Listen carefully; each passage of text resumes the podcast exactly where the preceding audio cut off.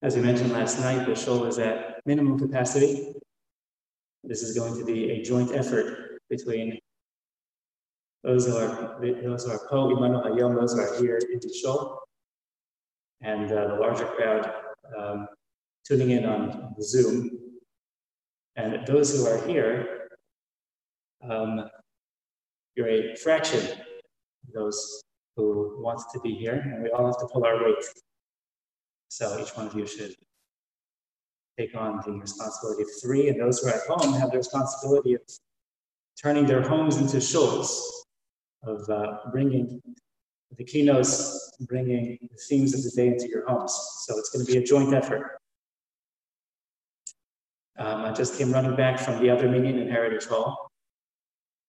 Running back here, setting up these minyanim, uh, leading into Tisha B'Av was not the most inspiring uh, way of coming into Tisha B'Av. There's a lot of technical details that inspiring in the sense that we're able to um, to to allow to uh, to accommodate our, our, community as much as we can. But there was a lot of running back and forth, and part of setting up the services for today and for all of Tisha B'Av is trying to figure out what to do because we're we're stuck. Hareach mikan mikan. Pulled this way and pulled that way. You know, on one hand, we would like to be able to do what we usually do come to Shul on Tisha B'Av, to sit, to contemplate, to talk, to recite the kinos, and to, to let that envelop us until at least midday. And this year we can't do that. We always have this gnawing thing in the back of our minds that, you know, this is the corona era. It's time to to, to, to make things as short as possible, as truncated as possible. We are lucky that we have Shul in the first place. Many, many, many, many communities do not have, even today, uh, you know, have even shorter services or have no services whatsoever. And so we're lucky in that sense, and we don't want to take it for granted. So we're stuck. How long should it be? How short should it be? This way, that way. Should, should we do five kinos? Should we do 10 kinos, 20 kinos? How many should we present? Do we have one services where there's no explanation, another service where there is explanation? I don't know. I don't know. We don't know. Nobody knows. No one knows exactly what to do or how to do it. No one knows really what Hashem wants of us. That's kind of the entire coronavirus theme. That's the message. Every this is on everybody's lips. We don't know. We don't know. We don't know how long it's going to last. We don't know exactly how dangerous it is. We don't know how far you, exactly how far you have to be. Is it aerosols? Is it surfaces? Do masks help? Do they not help? We don't know. It keeps changing. We do our best to follow the recommendations and to be responsible for one another, responsible for Klal Yisrael. The theme that comes up consistently and constantly throughout our lives during these past few months is we don't know. Nobody knows. Doesn't mean that there's no um, medical knowledge. It doesn't mean that there aren't good recommendations, but ultimately, real knowledge, really what's going on, we don't know. Nobody knows. Everything changes every couple of weeks. We feel like we feel like we're afloat on a great big ship, all of us together, the whole world. And it keeps turning this way and that way. And if someone gets a good look at where the where the wheel is, where the captain sits, there's no one there. It's just flail. It's, it's spinning this way, it's spinning that way. Just a, it's a rudderless ship. It's a captainless ship that keeps keeps turning. We're doing our best. We're the sailors. We're trying to guide things. We're doing our best. Baruch Hashem is guiding us to do a pretty good job as of yet, and we just don't know. That's that's the, that's the theme. That's kind of the, the overarching message of the period of time in which the entire world is in. We just don't know. I don't know. There's a story about uh, the soldiers um, that came to liberate the Kotel, um, the course of liberating Yerushalayim. The story that goes that uh, this is there's an eyewitness account of one one soldier, one religious soldier, as he came closer to the to the to the wall, as he came close to the Kotel, his uh, started to cry, and he had a friend of his who was an irreligious soldier, also taken by the moment, but not, not quite to the same degree. And he said, oh, What are you crying about? And the famous answer that the first soldier uttered was very sharp. He said, Ani boche al mash ani lo boche. I'm crying on what I am not crying for. I think that means he was also saying, I don't know. I know there is something significant here, but I don't really know what it is. And that itself is so very difficult. I just don't know. There's the difficulty of I don't know. Part of the difficulty of Tisha B'Av is that we don't even really know what we're crying about, what we're supposed to be crying about. There's a mikdash. There's the lack of Hashem's presence in our lives. There's tragedies. There's the entire length of Jewish history that was filled with crusades and massacres and tragedies. Is what, what's the exact and what does that have to do with me? We just we don't know. If you were trying to figure it out. The Gemara says that the shrushim, the roots of Tisha B'av, started with the Meraglim, the, the Chet the sin of the spots. And the Gemara says Um, bechia shel chinam, ani evka ani kovea lechem bechia shel doros. You cried a cry for nothing. I will set for you, I will fix for you a crime for generations. So, what does that mean? What's, what's the idea? It sounds like, you know, Hashem is saying, You're crying for nothing? I'll give you something to cry about. But that's, that's not it. Hashem, Hashem is not like, Hashem is not us. He's not an, an, upset father, or he's not upset with us. What is this idea of a bechia shel chinam, of, of, a, of a meaningless, a baseless bechia, and a, a kavias, and they set year after year bechia. Obviously, my words are going to be very truncated, actually nearing to a close. Just to give one idea here. The bechia shel chinam was the cry of the Meraglim, the, the spies, the cry of Klal Yisrael, the Jewish people. And they cried because they weren't going to, they felt that they were unable to continue in their mission to enter into Eretz Yisrael. And they even went so far as to say, let's just go back to Mitzrayim. Hashem was presenting them with the opportunity to move forward, to stay connected to Him. And they said, we don't, we don't know what to do. We just want to go back to Mitzrayim. We just want to go back. And their cry was a baseless cry, just like we talk about the idea of sinas chinam, of baseless hatred, as being one of the reasons of the destructions, of the destruction of the Beis Hamikdash and of the Golos and of the exile. Chinam means baseless. There's no reason for it. Their bechia was chino, it was baseless. There was no purpose in their bechia. It was a bechia, it was a cry that didn't recognize that there was a direction. I, I don't know what's going on. Let's just, let's just get out of here. Let's just go back to Mitzrayim. They felt like they were on a ship with no direction. The rudder, the wheel was spinning, there was no captain. I don't know what's going on. Let's get out of here. That's a bechia shel chinam. It's baseless. There's no reason for it. And it's also based in nothing. It's based in the feeling of nothingness. It's based in the feeling of confusion, of just not wanting to be involved, not wanting to be here. And Hashem, in response, said, You need an antidote for that bechia. You need some way of fixing that cry.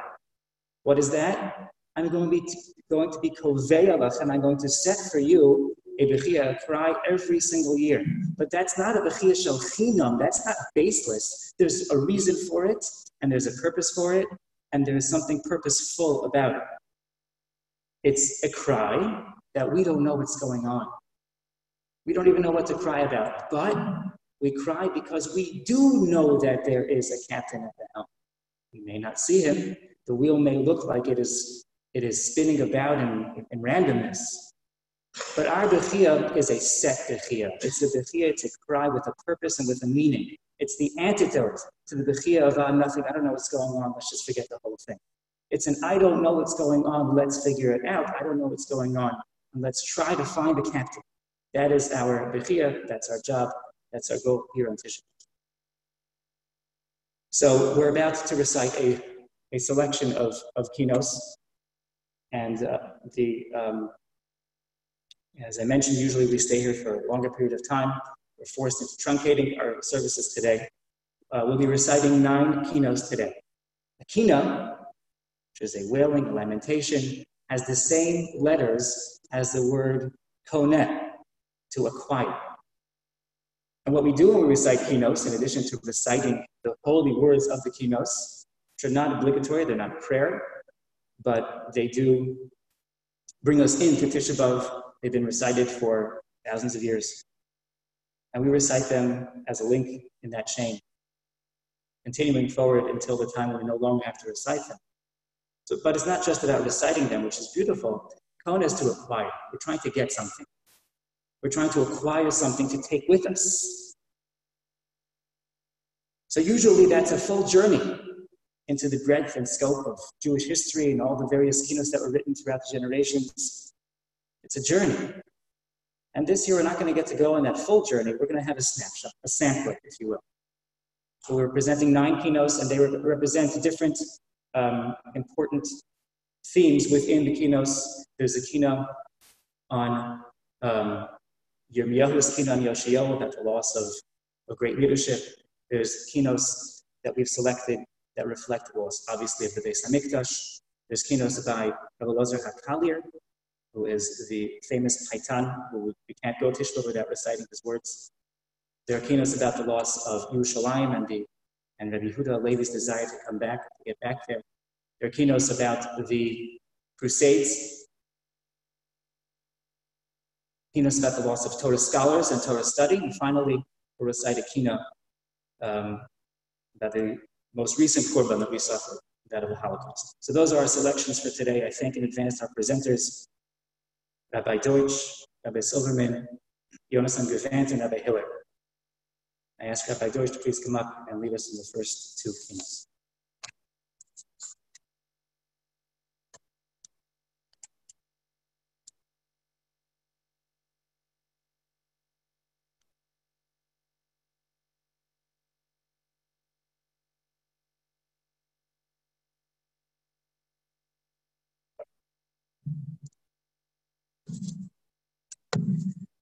The first kina we're going to do today is uh, kina Yud Aleph, which is uh, on page 182 in the ArtScroll kinos like Kuni Yirmiyahu.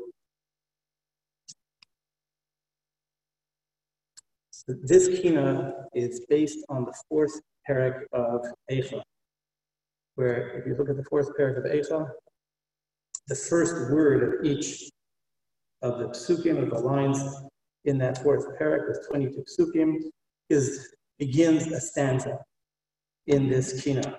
Like, Eicha yu zav, in the fourth parak, how is it, how is it that the gold is dimmed? So we, in our kina, Eicha eli the second pasuk, so we have the next Beicha. Gam Tanim, we have Gam It's, it's very clear that Elazar HaKalir set this up, that this is a reflection of the fourth parak of Teicha, which obviously begs the question, uh, why is it that this kina, which talks about the death of Yoshiyahu, is connected to the fourth parak of Eicha? And what is it that we're actually mourning many, many, many tragedies happened, including many of the Malchi Yisrael and Malchi Yehuda were killed or assassinated. And this one obviously is special and uh, every single year we have to review and commemorate this. So in order to understand this, you have to understand a little bit more about who the man was, Yoshio. He was a great grandson of Hizkiyahu, King Hizkiyahu, of big. But his grandfather was an infamous Menashe, son of Hizkiyahu. Quote a few psukim to give you a little bit of an understanding of who Menashe was. It says, Menashe, Vayoshav, and Yibin Esabomos, Asher Ibad, Hizkiyahu of Menashe went and rebuilt. Hizkiyahu got rid of bumos where these the renegade places where people brought karbanas, which was not permitted in the times when there was a Beis Hamikdash. Hizkiyahu got rid of them. Menashe went and built them up again. And Vayokim Mizbachos Laval. And he built Mizbachos for the Baal worship. The Baal worship.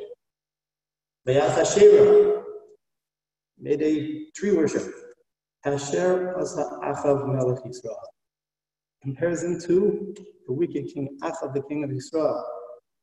Vayishtafu, and he bowed the Chotz Hashemayim. Vayavad and he worshipped these idols. Vayizbiben Mizbachos, L'chol Tzva Hashemayim, and he built altars, Mizbachos, to all these idols, Vishtei Chatzos Beis Hashem, in the Chatzer of the Beis HaMikdash.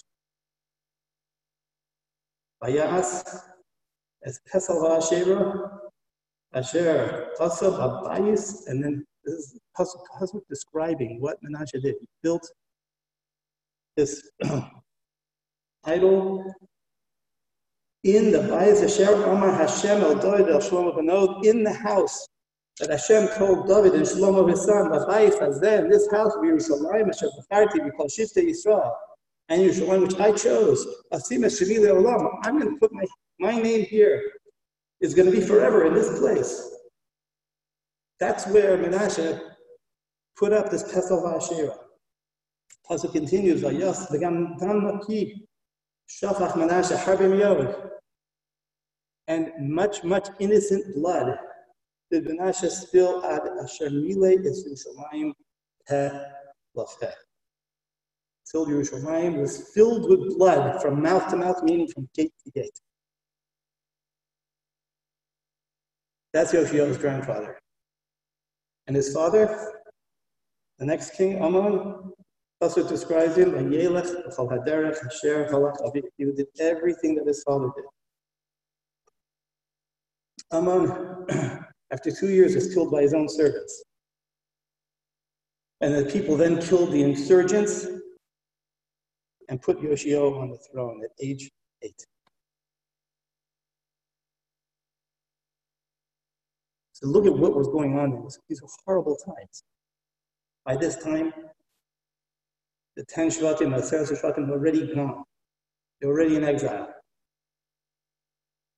The state of Malchus Yehuda, this is what the state of the Malchus Yehuda was. Was an eight-year-old on the throne, and this was what's going on.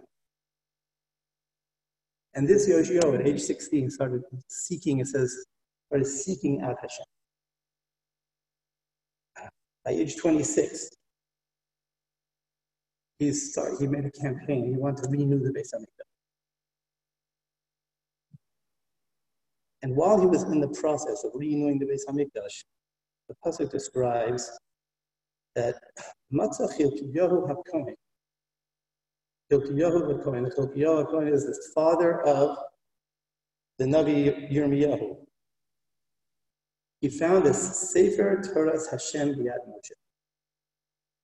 In the Beis Hamikdash, he found the original Sefer Torah that Moshe Rabbeinu wrote that was at the, was held, stored at the side of the Aron HaKodesh. It was hidden.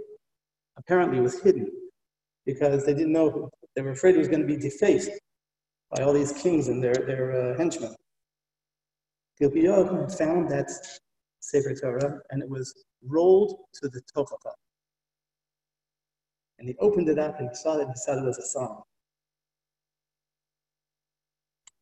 So he brought it to Yoshio. and Yoshio looked, this is in Parshas Kisavo, and it says there, Or Ashelu Yakim, Azos, Cruz is the one who doesn't uphold the words. And he said, Alai Lahakim. It's my responsibility to uphold. And he went on a campaign systematically, getting rid of all the Avodah Zarah, uprooting. Took Kohanim's graves of Kohanim who were serving, the Kohanim who were serving the, the. He took their bones and burnt them on these altars and, and the altars of the Avodah Zarah. Eradicated everything. And he started in Yerushalayim, he went to Yehuda, and even went into the territory of Manasseh and Ephraim, places which the Jews were already exiled from. Get rid of it all. He called everyone together to the Beis Hamikdash. It says in the pasuk called Ish Yehuda V'Yosh Yerushalayim. Everyone, Yerushalayim, Yehuda, Kohanim, Halavim, Kol Ha'am, Mikaton, Agadol, everyone from youngest to oldest. And he read the Sefer Torah in front of them, Vayichros as Habris Ifnei Hashem. And then he made a covenant with them, with Hashem to do what? Follow Hashem. Complete turnaround. And we read this every single Pesach. And, I, and this year, and he was 26 years old, in the 18th year of his reign, made a Korban Pesach, which we read about in the Haftarah. And the Pasuk in Divrayim describes it, Pesach There was no Pesach like this. Mimei Hanavi. Hundreds of years. Hanavi. The Yisrael, the entire Tkufa. There was never a korban like this. With people, for the first time in hundreds of years, were totally unified. It was an amazing experience. And the Pasuk testifies about Yoshiyahu. And there was never a king like him. Asher Hashem, who returned to Hashem, with his entire heart and soul. Yechol Torah Moshe do everything that Moshe said, to Torah Moshe, Achrav lo and there never will be anyone like him. And the Medrash tells us that at that time, Yirmiyahu Hanavi actually went to Ashur to try to bring back the Asaras Hashavati. That's what the, this was hope. There was hope finally. Finally, finally, in the days of Yoshio, 10 Shvatim were gone already. Yoshio bringing everyone back. When Yoshio tragically was killed in battle, that's where it says the opening line of our Kina is in the, it's in the Psukim. Vayikonim Yirmiyahu al Yoshio. The Yom at Akina. Unfortunately, Yoshio was too optimistic. He thought that the people had come further than they had, and he thought that there was enough of a merit in Klal Yisrael for them to win a battle that he shouldn't have engaged in. He thought that they were holier than they were, but in truth, they were hiding the stars in their in their closets. That's described in the Kina. You know, they came to shul in public. They were doing everything right, and at home, they had the secret lives at home, and the people weren't as meritorious as he had thought. So he went to battle thinking that they would win, and he was killed by the archers of Mitzrayim. Tragically, tragically, ironically, he was killed the same way that King Achab was killed by an archer. And as he, as he uttered his dying words, he said the immortal, immortal words that are actually recorded in the first parak of Eicha, Tzadiku Hashem, Yifihu Marisi. Hashem is righteous. I was the one who did that. I rebelled against his word. And that was, that was the end. That was the end of the final hope that Klal Yisrael had to turn around. and the Nevuah of Amos, on, in Perak Ches, he says the following words, which they, the Mepharshim say are attributed, that it was referring to Chizkiyahu. It says, Hashem, and that day says Hashem, Hashem Elohim, Vehevesi Hashem Batzaharaim, I'm going to cause the sun to set in midday. I'm going to make it dark on a beautiful bright day. I'm going to turn your holidays into mourning, and all your songs into dirges. The Gemara Cotton says that that refers to Yoshiyahu, the sun setting in midday at age 39. A man who was, was the sun was rising. The sun was rising, and Klal Yisrael was rising. And he was the man who was going to bring, had a chance to bring Klal Yisrael to its, uh, its destiny and its set in midday. And that's where our comes in. A little perspective on what happened, what was this event, what it was all about. And, and the Pasuk in Divrei says as follows. Vaikoni Yirmiyahu al Yoshio. Yirmiyahu eulogized and dirge on Yoshio. Vayomru kol hasharim v'hasharos sehem al. And all those who sang with the singing of this kina said about Yirmiyahu ad hayom to this very day. Al Yisrael. And they made a statute that we should mourn Yoshiyahu. Behinam kesuvim al hakinos. This is all in the pasuk. Behinam kesuvim al hakinos. And the third kina for Yoshiyahu is in the kinos, which is Eicha. That's part of Eicha. The kina on Yirmiyahu is part of Eicha. And the Chazal tells us that that is Perik Dalit. Perik Dalit includes all the, the references that Yirmiyahu in his day, who wrote Eicha, said about Yoshiyahu. Uh, the Eicha Yu Zahav, the opening words of Perak Dalet, how was his gold dimmed, referring to the gold, that was the, the shine, the bright Yoshiyahu. Famous pasuk, Ruach HaPein Mashiach Hashem, in Perak Dalet. Ruach HaPein Mashiach Hashem, which the Targum translates as Malka Yoshiyahu, the King Yoshiyahu, the Havachaviv one who's dear to us, in Nishmas Ruach Chaim like our own breath. Ruach HaPein Mishach Hashem, Nil Kavish Kisasam was trapped. Asher Amarni, that we said that Silo Nitya Bagan, we thought that Silo and his shade and his chus will be able to survive, will be able to live amongst the, the nations.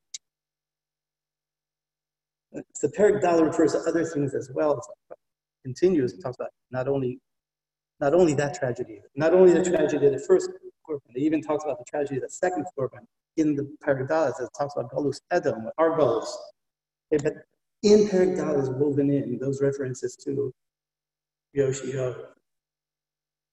And Rashi says on the pasuk, it says that they made this chok al Yisrael, that this is made to be a statute. Listen to these words, because they're very relevant to us. When the opportunity comes, that we have to, that people have to cry about things that are happening. When we cry about other tragedies, we include this with that. This tragedy of Yoshio, we include that. Dugma, like the Tisha B'Av, this is Rashi speaking, like in Tisha B'Av, Shemazkirim al b'yamenu. Just like on Tisha B'Av that we mentioned the people who were killed in our day, Rashi lived through the first crusade. Just like we have a key on what happens in our days, when do we do it? We do it on Tisha B'Av. And things that happen, we mention Yoshio. It's really this kina, the Perik the kina of Yoshio, is the original, the first part of Eicha, the, the, the, original part, before the Korban Habayis took place. This part was written by, by, Yoshio, by Yirmiyahu. I want to point out one line before we start, where the end of the kina that I feel gives is a little bit helpful and uplifting. In the second to last paragraph, the following two lines appear. Second last paragraph of Arcana. It says, Tolo be'esrim ushtayim meharos shasoth. Tolo was suspended for 22 from destroying the foundation. I'll explain that in a second. Kisoftu Echa, because they eulogized him with words Echa, the Esrim Ushtaim with 22 words, 22 letters. Meaning that they made a hesped for Yoshiyahu with 22 letters, meaning Aleph Beis, like we have every perek of Echa, for the last is an Aleph Beis order. because of that, it was suspended for 22, destroying the foundations, which means from the time Yoshiyahu died, really at that point, our, our fate was sealed. The base of should have been destroyed right then and there. But because they had hesped of 22 lines for Yoshiyahu, Talah, it was suspended, the Churban Beis was suspended for 22 years. It only happened 22 years later. Which means that the hesped itself, the recognition of the loss, and remembering, if we want to know how to get it back, remember Yoshiyahu, Alayla Hakim. It's our responsibility to uphold. Just that kept the Beis HaMikdash alive for 20, 20, standing for another 22 years. So, Mr. Shem, at least this, our reading this every year. The 22 stanzas here, and that recognition, Mr. Shem, should be as close to bring it back. Aikane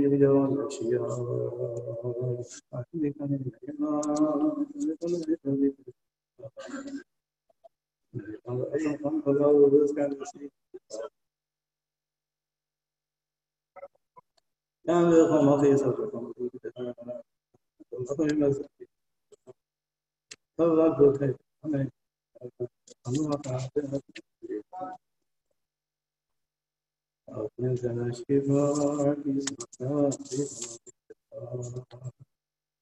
إلى من أخراج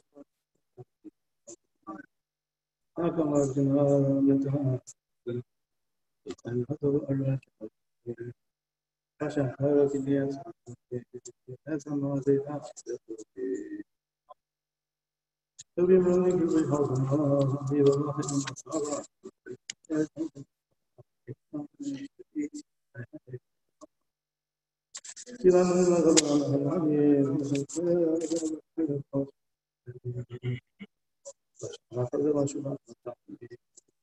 Every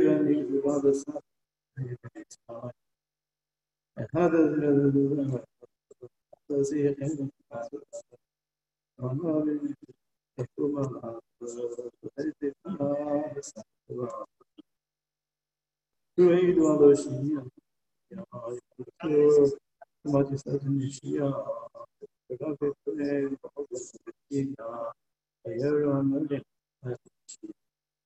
Hocam özümün hazırı bir nasatın. Feda herkesine bir de bakmasın. Sözü ve sanı olmakla bir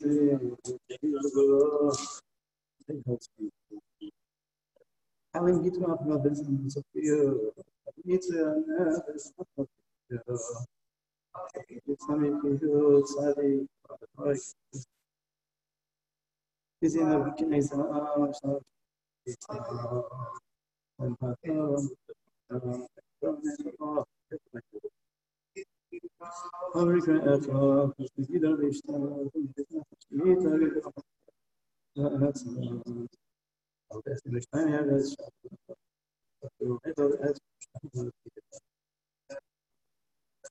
todas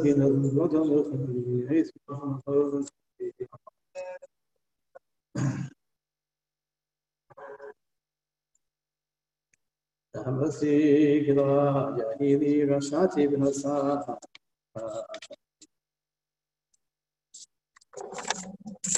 Brief introduction to the next Kina Kina Yutes, 188 in the ArtScroll Siddur, also by Lezer Kalir. And this kina is in also Aleph Beis order, but reverse Aleph Beis order. There's certain poetry in this kina that to me seems to drive home a message. Because they, each of the stanzas has the same pattern, three parts of the, uh, of the stanza. It starts with Bahali, Ali, my tent, which was referring to the Beis Hamikdash. And let's something beautiful about the Beis Hamikdash. Ali Asher, my tent, that's something beautiful about it. And then Lama Lanetzach, why for eternity? Paraphrasing the one of the last psukim of Eicha, Lama Lanetzach why for eternity? You forget us and it has to end. Lama Lanetzach can't be forever. V'nihiyesa is the third part, and it describes and what's Hashem, where are you? V'nihiyesa, and you became, and then it describes how Hashem is as if weak, unable, uninterested, somewhere else. And concludes that, V'nihiyesa concludes with a pasuk which ends with the word po. So that's a, each of the stanzas has a pattern, recurring pattern. ending with the word po, and the, the rhyming, the rhyming sound is, is the word po.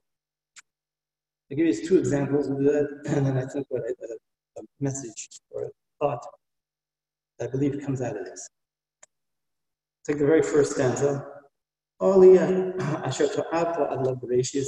I tent that you, Hashem, desired before there was a world, before the beginning. Im kisi hakavod letzarfa that with the throne of Hashem and Kisei HaKavod, you joined it. Parallel means that the Beis Hamikdash was parallel. I'll tell us it's parallel to the Kisei HaKavod, Hashem's throne. That's the beautiful Beis Hamikdash. Oh, Lama Lanetzach, why should I be Shodadim, plunder by plunderers? And you, Hashem, ben Yesa, Kara Ba'ocha, like, a hidden shepherd. You complained, what place do I have here? I don't belong here. Right, so you have the Kisek of Sarfo rhyming with Malipo. Take just another example. The fifth stanza, which is the bottom of the page, page uh, 188. All the Beis Hamikdash, which you directed to be mu opposite your dwelling place. L'chofef l'chupa, like hover over it like a chuppah. Now, lama la netzach hearing. How is it that forever it's now shoveled by the arrogant enemies? And yes, and you, Hashem, like you toss the like you're floating in a vacuum. The no navi and there's no prophet. The Namtan you said the ain't which is quoting a pasuk in uh, in Malachim. It says, "If there's no navi, there's no one who can give us direction." That's the that's the pattern of each one of these stanzas. So, but to me, the choice of the words "ahali" for the Beis Hamikdash, which is not the normal way we refer to the Beis Hamikdash, right? "ahali," my tent, right? And the po as the refrain brings an image, the following image, because an ohel Besides the fact that an ohel bespeaks lack of permanence, not a bayis, it's an ohel, besides the fact that it's, it, it brings home that point that was fleeting. It only lasted for a relatively short amount of time. It also has a certain image of intimacy. Whereas a bayis has its own definition, has its own structure. An ohel is just a place where people like, get under the same tent bunch of people are individuals in a parking lot. They're individuals. You put a tent over it, they belong together. There's a certain, we're now one. But just by the fact that we're under that tent, like we, it, we would use the expression of an umbrella, right? The same umbrella, right? The same tent. So the ohel is the thing that takes individuals and gives them commonality the Beis Hamikdash, Ali, was a thing that gave us commonality, gave us unitedness, mm. gave us a sense of purpose. And what was it? what was it that in the Beis Hamikdash that gave us? It was the po. I was here. I belong. My place. It's, a, it's an anchor. So when we say Lama Lanetzach, Elazar Kalir is saying each one of these things, Ali, my tent, Right? The place that gave us alone, that's right? Why is an eternity? It's gone forever. Right? you're not here. Where's our home? Where's our place? Where do we belong? And so when we say this this kina, I think this it brings out this image, this imagery. Uh, but we're looking for back to being the Ola. We want it back where we have the common purpose, where we're united, and we have the sense of code that we belong. We're in the presence of Hashem. Diese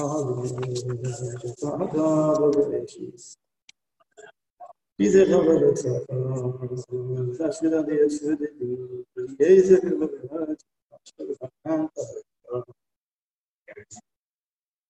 All the actual command is on the Yaja, Loma Lanetza, Simas Gilson, it's you, but it all Max Hastalamadıcıya Tanrı'nın ikramı Ne durur ya da benim Eda kesene de sadece iyi Abi yaşına kısa yani Yaşına yaşına duyun Ne olur ne zaman Yeteri gibi böyle gibi hırsiya Tanrı'nın Tanrı'nın Tanrı'nın Tanrı'nın Tanrı'nın اللهم نسأل يوم يجي كيف يتصفون هذا قال يا شيخ اسمي ومن تقدنا في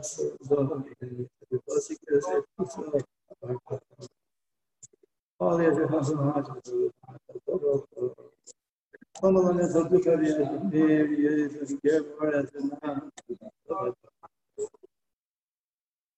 Aşıkların İsa, bizi kaç çok başarılı.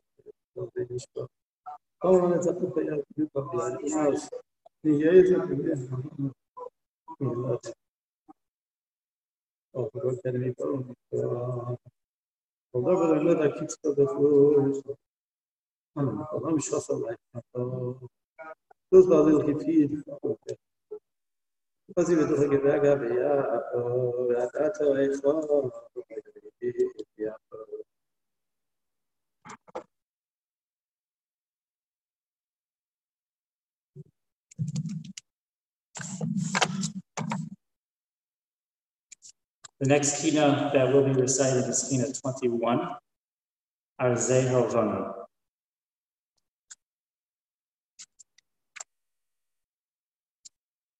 This kina was written by one of the Baale Hatosfos. It was written about one of the most tragic events that ever happened.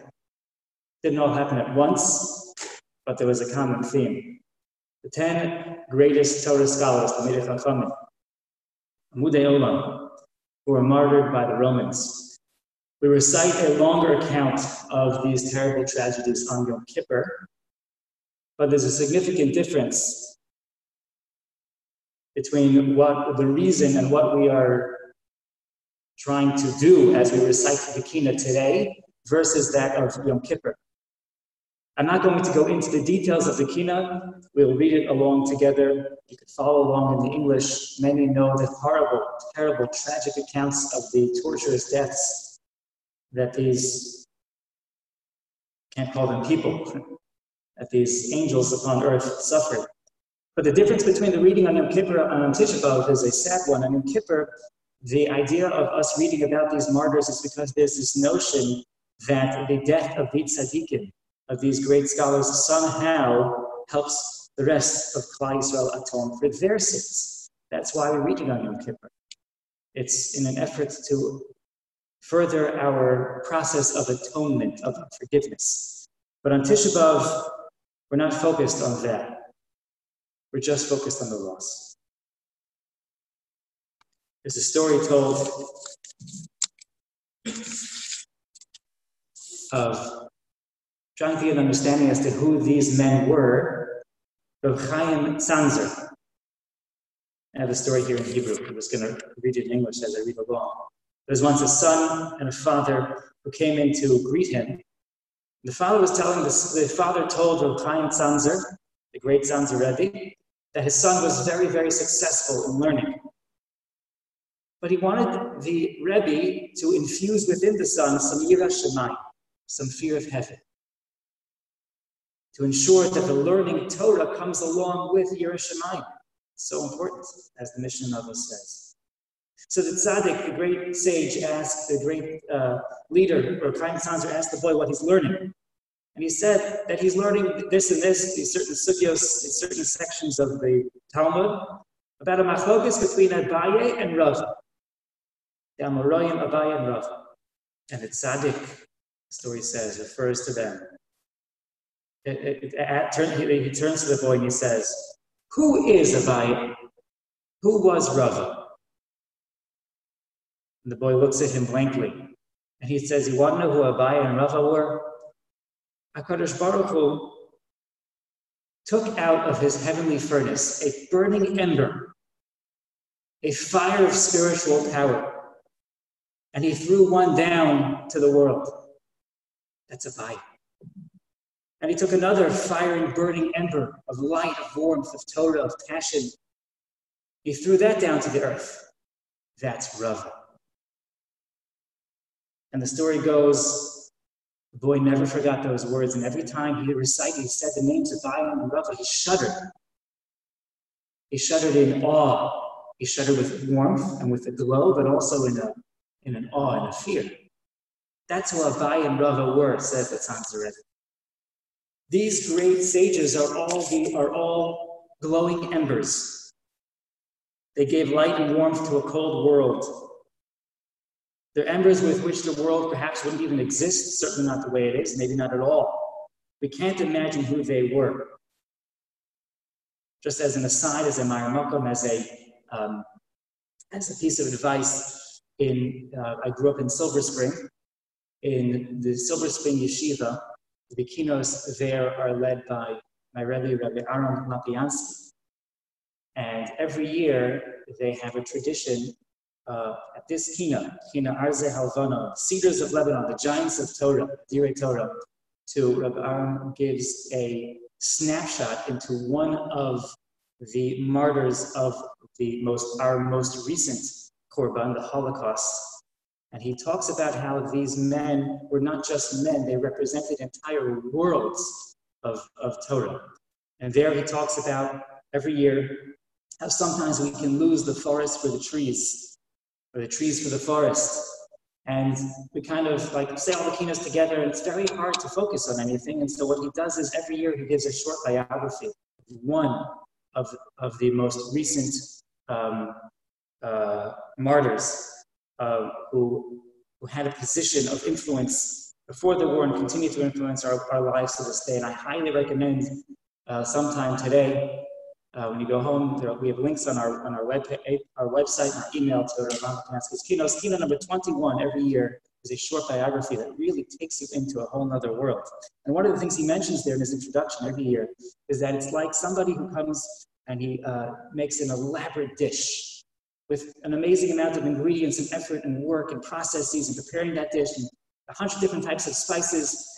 And then somebody else comes along and just takes the whole thing and gulps it down in one shot. Did he eat it? Yeah, he ate it, but it doesn't it doesn't at all reflect what went into it. And that's kind of what we do on Tisha. And with this kina specifically, we just like gulp it down. Today and on Yom Kippur, uh, we, we just we, we, we don't stop to focus on what who these men were, what they did for the world. And so we're not going to today because of the reasons we mentioned before, but I recommend uh, if you have time later today, in addition to the other wonderful, wonderful things that are available online. That's another um, um, another thing connected, that is connected to this keynote. We mentioned two more things. Um, I once had a Rebbe who, uh, when I was 18, I was 18 years old. I was in Israel, and uh, and there was somebody in the yeshiva who didn't know who Rabbi Moshe Feinstein was. He was a European, and he heard the name, didn't understand who he was. And he turned to one of my rebbeim at a Friday night tish, and he asked him, like, uh, can you explain who Moshe Feinstein was? I remember, remember this distinctly, he was 18. And the, this Rebbe got up, like, like he'd been hit by something. He said, you don't know who Rabbi Moshe Feinstein was? He said, I'll tell you who Rabbi Moshe Feinstein was in the shortest way I know how. If you would take Rabbi Moshe Feinstein, this is very graphic, you would take Moshe Feinstein and you would cut his veins, he wouldn't bleed blood. He would bleed Meseches Bava Kama. His blood would ooze Torah. That's who he was. Very strong imagery. These men, their entire beings, if you would cut any one of any one of them, they would be bleeding Torah, spirituality and life and goodness and warmth and Hashem. It's unfathomable that their blood was shed like this. Unfathomable. It's literally the blood of Torah being shed. The only way I know how to express that is by the words of the Piasetzner Rebbe. I came across this last night. It's a photocopy of a letter written by Rebbe, the Aish Kodesh, who perished also in the Holocaust. He was in the Warsaw Ghetto providing chizuk and strength and direction. We have his, his books and we grow from them. Let me just read you a couple of his words and then we'll recite the Kina together. And I realize these are different, uh, these are uh, disparate, you know, it's not one contiguous flow, but there's a lot here. Anyway, what he writes, um, just a couple of lines the words of the pious Rabbi in a letter that he wrote in the Holocaust. Ribono Shalom, it's a prayer to Hashem. Master of the world, Shomea Kol Bechios, who listens to the sound of cries. Ma ta'aseh im kol demaos Yisrael, shenishbechu kol kach What are you going to do with all the tears of the Jewish people?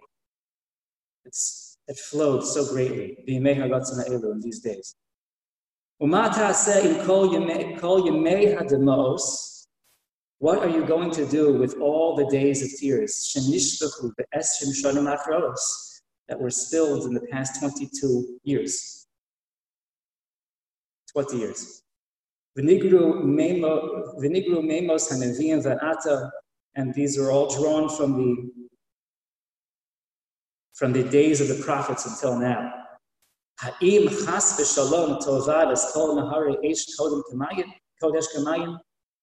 Are all these flowing rivers of fire going to be lost? Umata aseh, this is the line that I wanted to bring out. Umata aseh indim osecha. What are you going to do with your own tears? Sh'ata morid kiviyacha b'chol yom What are you going to do, Hashem? I can't say this. You can't say this. With your own tears that you cry every single day on our destruction and on our pain. It's an amazingly powerful letter, amazingly powerful words. This is just the opening paragraph. I can't say anything different. When we read about these um, terrible losses, the veins of Torah that have been cut, we should remember that not only are our tears shed at this moment, but HaKadosh Baruch Hu Kaviyachal, HaKadosh Baruch Hu himself is crying along with us. Aleph is on page 250, Arzei Halevanon. Arzei Halevanon, Nadiri Atola,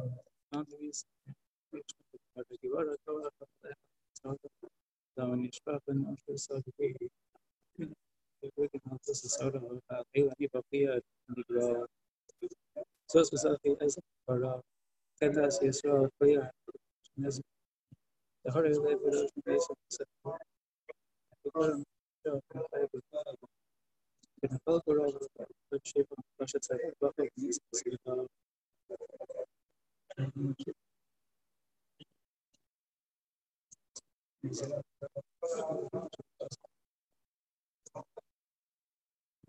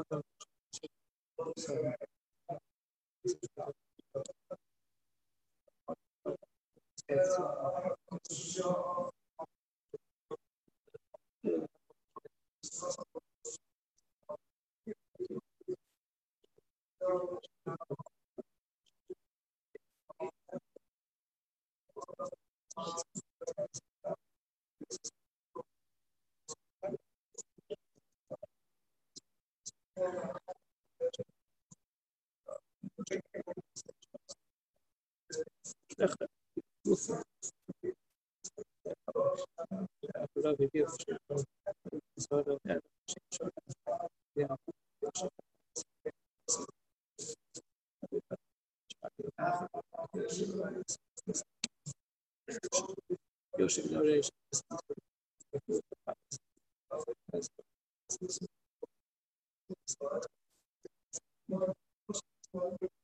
bucket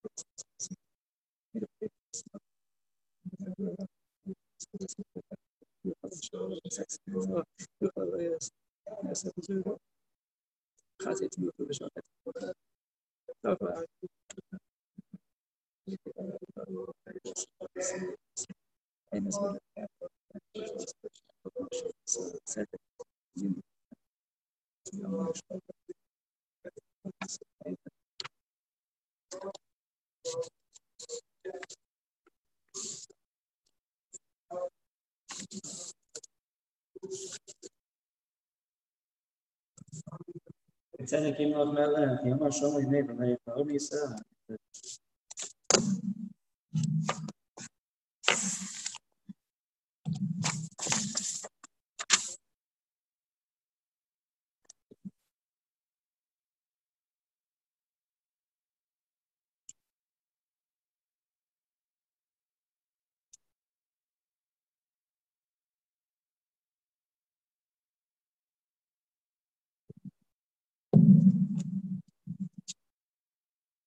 next kina we're going to do is Chof Ches 28.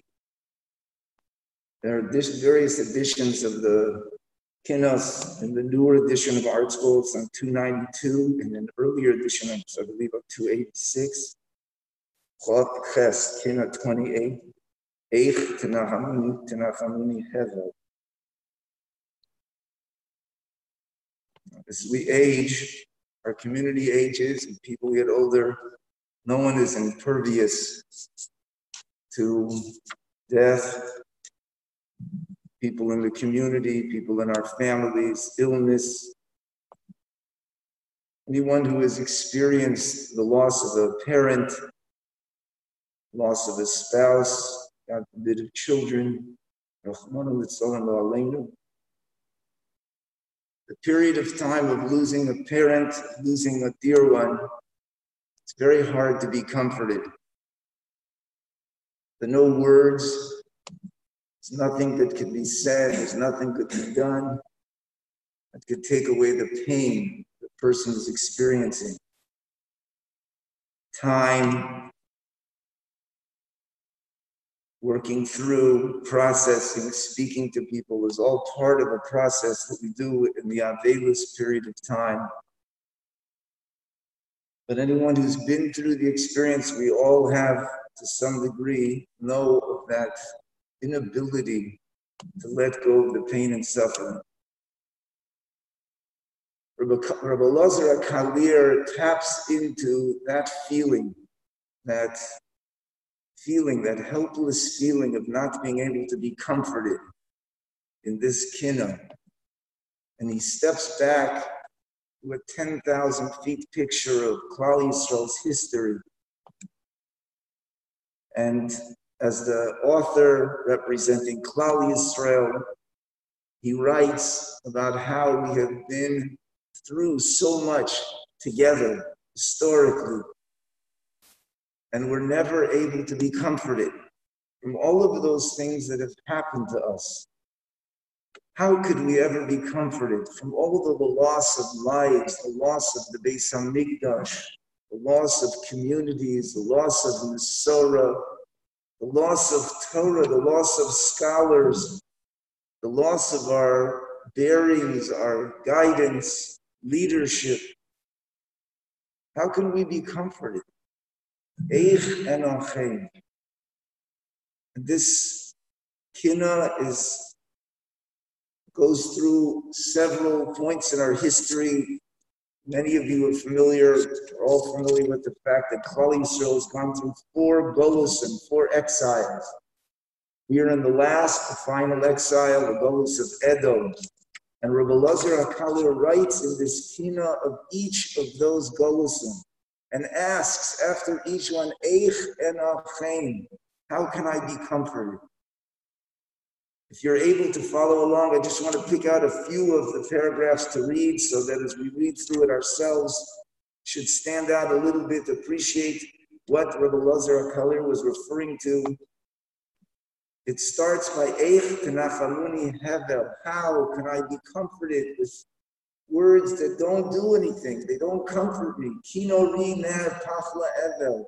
The musical instruments that used to play song and rejoice with our relationship with Hashem, the Beis Hamikdash, have become instruments of mourning. Anachalas Chevel Koved Alai Ol Sevel. It's carrying such a burden. Eich asks Rabbi Lazar Kalir, Be'eich and Achem, how could I be comforted? Skipping down to, it's written in alphabetical order, the paragraph that begins with Hual, letter Hey. Hual Aryeh is the first reference to the Golus of Bavel. Hual Aryeh, Aryeh is the lion, Nebuchadnezzar, Mesubcho, Al Ariel the Hisbichel. He came onto Ariel. Ariel is the Beis Hamikdash, the Hegla Mesuko from the Sukkah. That's how we refer to the Beis Hamikdash. Mincha, so the Nisko, the Mincha, the Nesachim. All of those were put into Golus, taken into Golus. The Eich and Achem, and he asks, and how will I be comforted?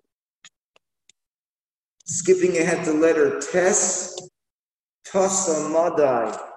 In many editions, it's already on the next page. Tasa Madai. Media, that's Paras and Madai, Persia, they flew by quickly, La'abed Hamudai, destroy my dear ones.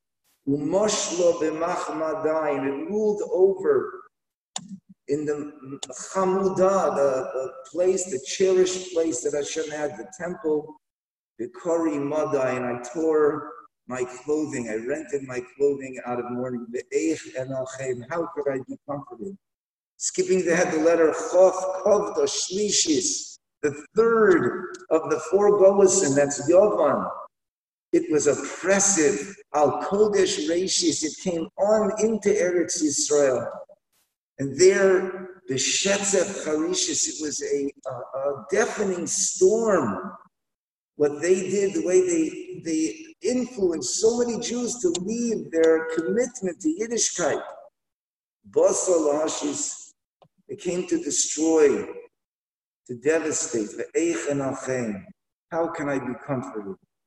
Two more later, just a letter Mem, Marda, Edom, Edom, the fourth and last of the Golusim, Adushas Adom. Its name comes from the lentils. That's Esav the red lentils that Yaakov gave to Esav. But Otzav is. And it was it also came with such such defiancy. It came quickly. La'avid case the v'hadom. Key case is the case called. say the throne of Hashem. V'hadom raglov, and the footstool of the Beis Hamikdash. The Eich and Achem. Later on, letter Tzadi Soros of Soros. This is pretty straightforward. Can, the, the, author, sometimes it's actually possible to read the words and understand them. Soros out Soros, it's pain after pain. Zoom, it's Siros, one worse than the next. Gedolos, Ubetsuros, Arukos, below. You could just turn to the end of the paragraphs, the last four, three kapitlach this author, Rabbi Lazar Kalir, is trying to express the, the, the uh, depth of despair of not being able to be comforted. Shamata says to Hashem, Hashem, you heard Cherpasam. You heard their, how they, they are mevayesh us, Cherfuni bisfasam, Shivtam, Bikimasam, Ani manginasam. They make a melody out of us. They make a, a, a cat call. They, they, they, they speak to us in such and speak about us in such a, a, a derisive way. And. How can I be comforted? Tikvaschem Eifo, they ask us, to the Jewish people, where's your hope? Malachim told, what are you doing here? Chara Atu, Hashem is angry with you. The Ein Od Lerto, there will be no, no refuah. How are we supposed to heal with such taunting by the nations of the world? And Rabbi Lazar Kalir, in his style, concludes the positive note, your answer, Hashem, remains hidden. As they make light of us, until you look out from above, Morid Sha'ol, you bring us up, Ba'az, and then finally with the rebuilding of the third Beis Hamikdash, the tachlis of Klal Yisrael's mission in this world will be complete. Ba'oz and al Kina Chav Ches, again 292 in the early, later editions, 286 maybe in some earlier editions. Eich tenachamuni hevel v'pnureinen kavle v'nachmas nevel v'aved elai ol sevel v'eich and al يوم خلشنا إذن الله إشنا لا إليه بواتنا سلامتنا نتنا بواتنا نتنا إشنا شبران نصر بواتنا نتنا İrasi hareba bezeti şuba. Semra basya dikana dalyan şmayde tanate. Kural arye misido kolar yam bisido tova igre misido kasa misido bey tanate. Money mishukay shimani bihibui nikim pir chaitani malak mishmani betanatem. Simabam yukibet Raga mandi aryo kol mandi aryo kol mandi aryo Farash no maso termalay bishoz ba beso ba mishnas yosin be arbiyans be kana be totsam magala be tazuka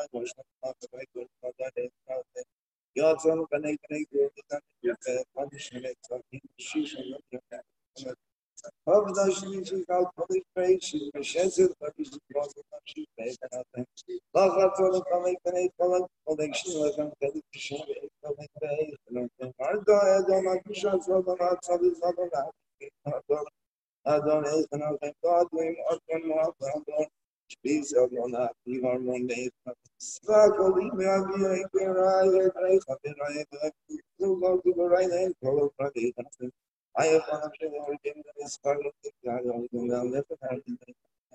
Who was the unparalleled of Marvadam, Lord of our Amen.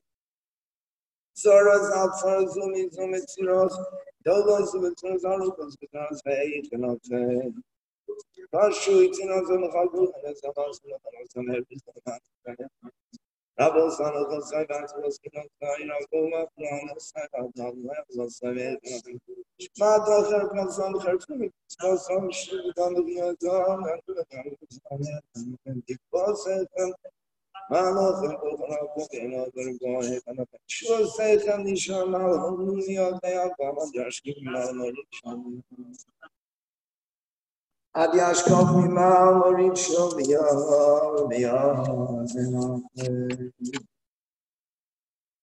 The next kinder we're going to do, again in the truncated form that we have today, is Lamed Aleph, Aish Tukad Bikirbi.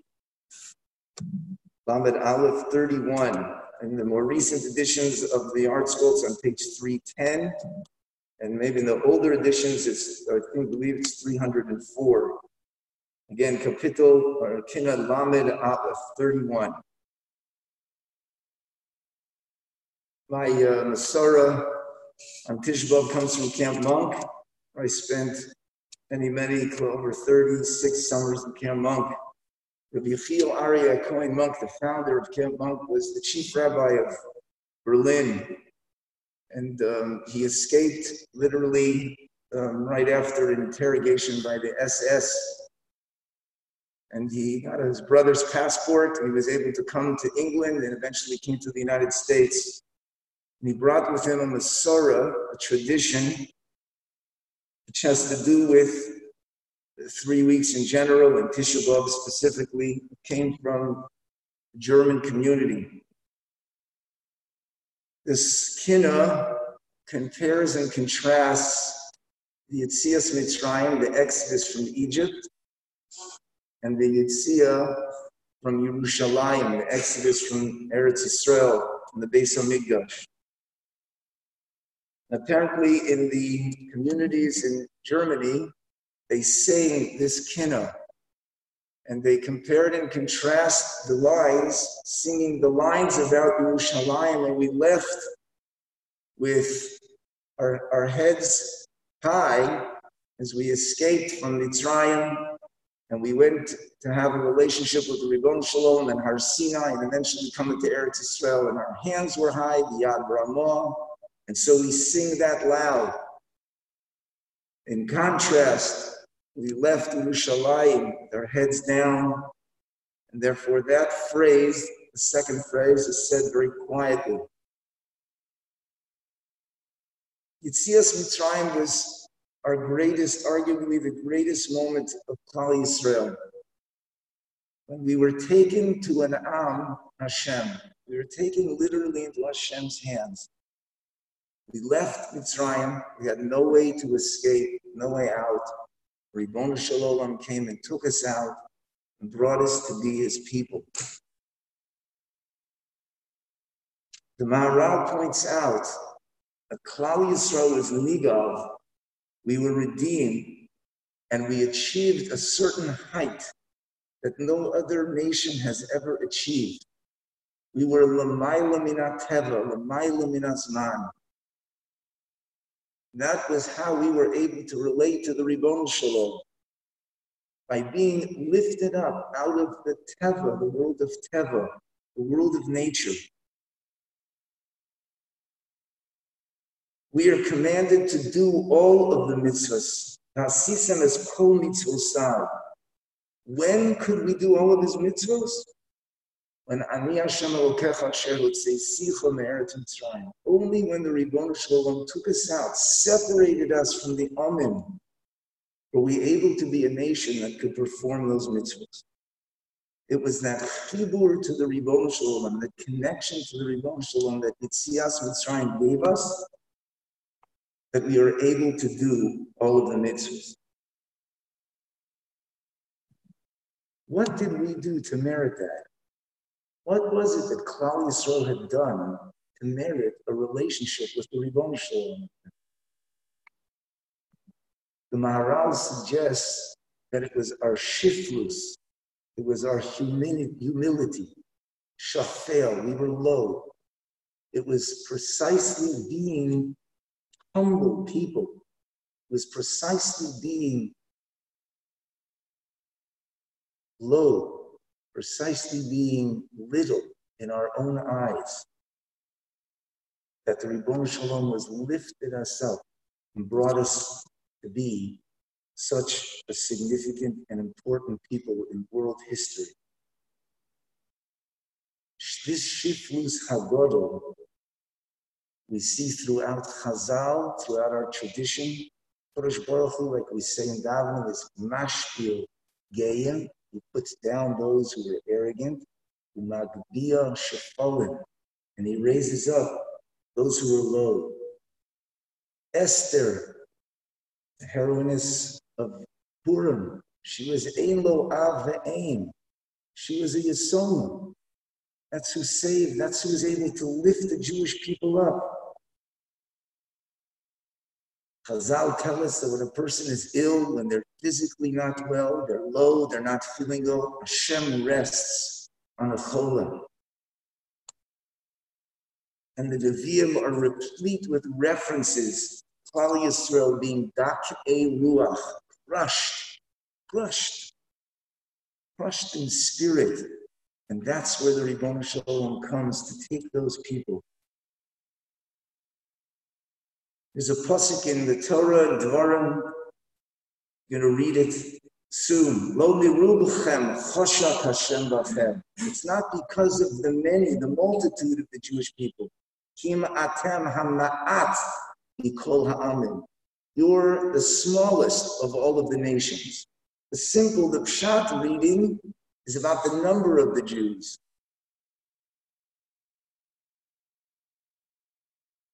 But it also references the ma'at, the lowness of the Jewish people, the humility.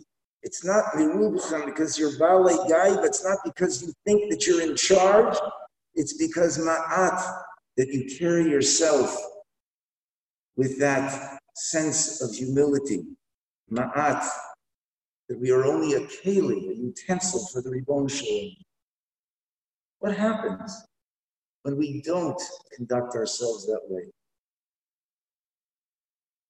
We have another Yitzia, another Exodus, which crushes us.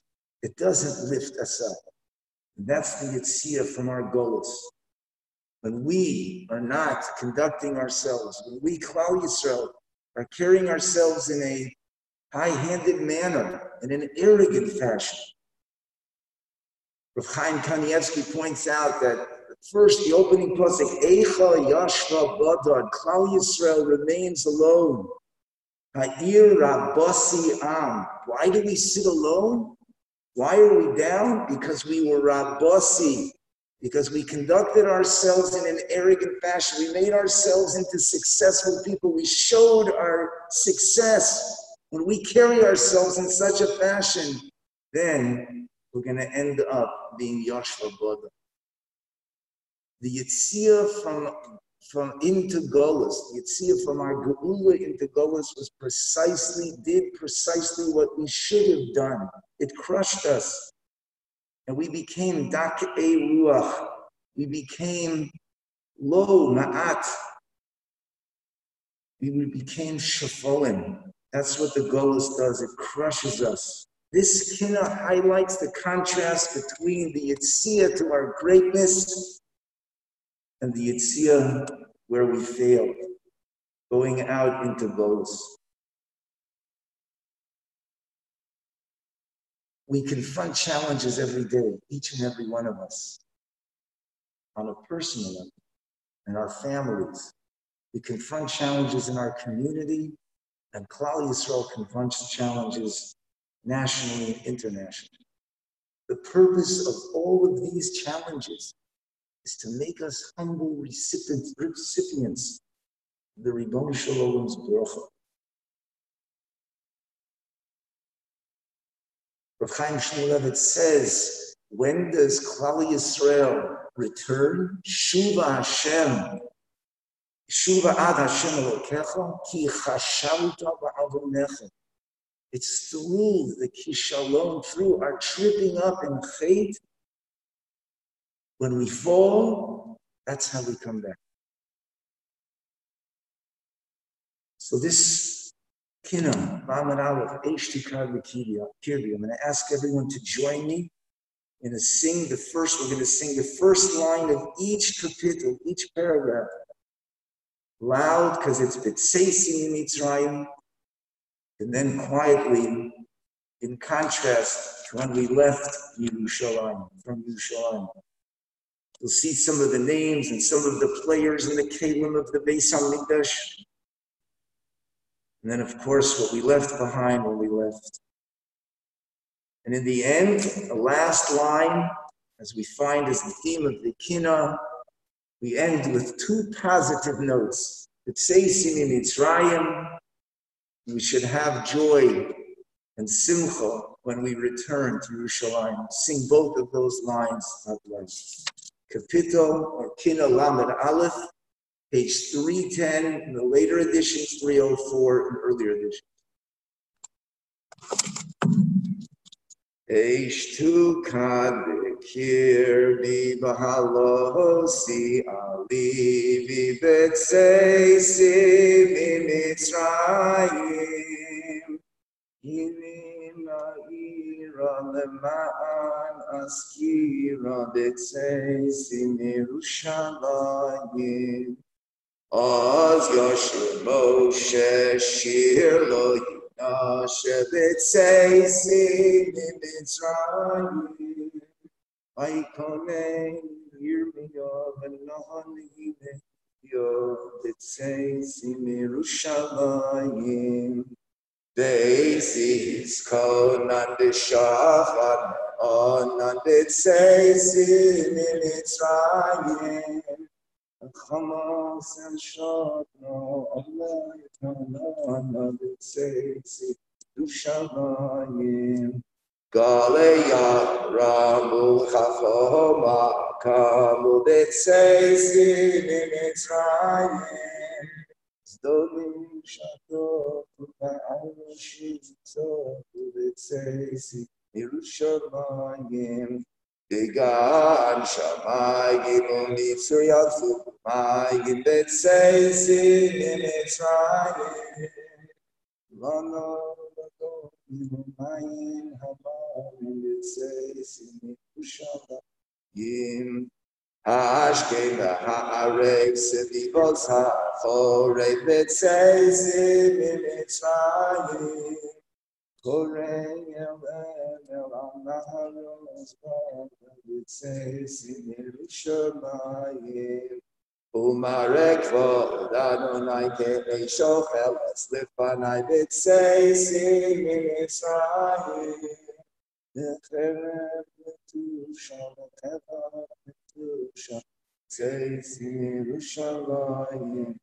Zerach und Mincha beshemen Ischcha betzeisim in Mitzrayim Skuba zeleku vakitzom Betilcha betzeisim Ushalayim Chagim shavot sotzum oksim Osos betzeisim in Mitzrayim Anis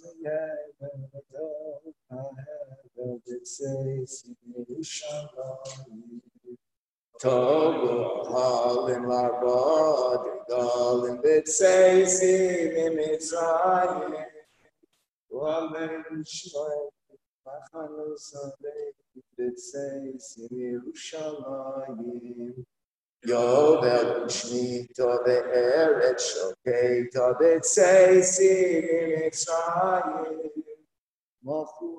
betseisi mimitzrayim Mafur tzitzus v'chorus v'fos betseisi Yerushalayim Kapores ve'ara ve'aves Kara betseisi mimitzrayim Yavnei hakalos le'in ha'bon betseisi Yerushalayim Levim Aharon in the Shivim Zekein in Betseisim in Mitzrayim Nosim Umonim Umokrim Bekon in Betseisim in Yerushalayim Moshe Yerenu ve'Aharon Yachenu Betseisim in Mitzrayim Nebu Chalet Zarad Ranos Ketzor B'tzeis in Yerushalayim Na'arach Melchama Be'adonai Shama B'tzeis in Mitzrayim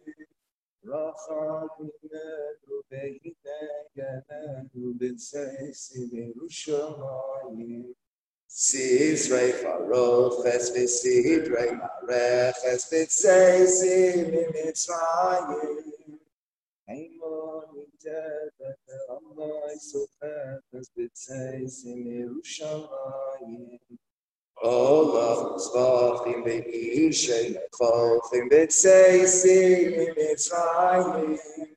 tzvachim ve'ishei nechochim v'tzeisim imitzrayim Ucherev v'dukarim v'netzion ha'yikarim v'tzeisim Yerushalayim Pare mikvaos v'chavod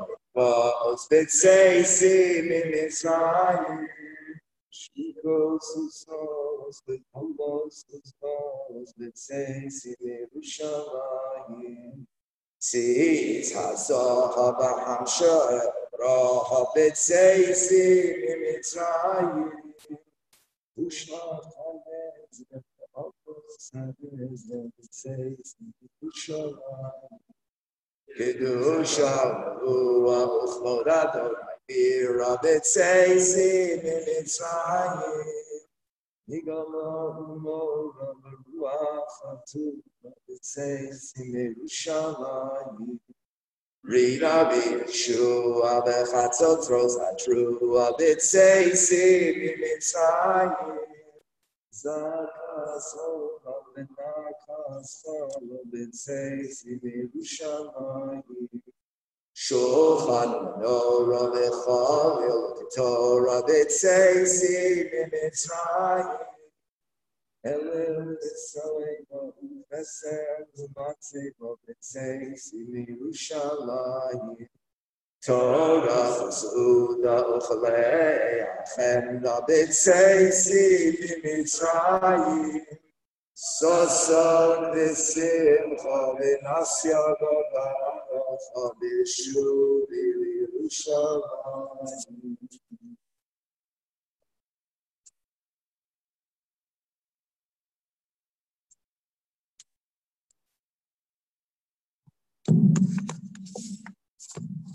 With the words on our, on our lips, the Shuvi Yerushalayim, returning to Yerushalayim. The next kina follows very appropriately.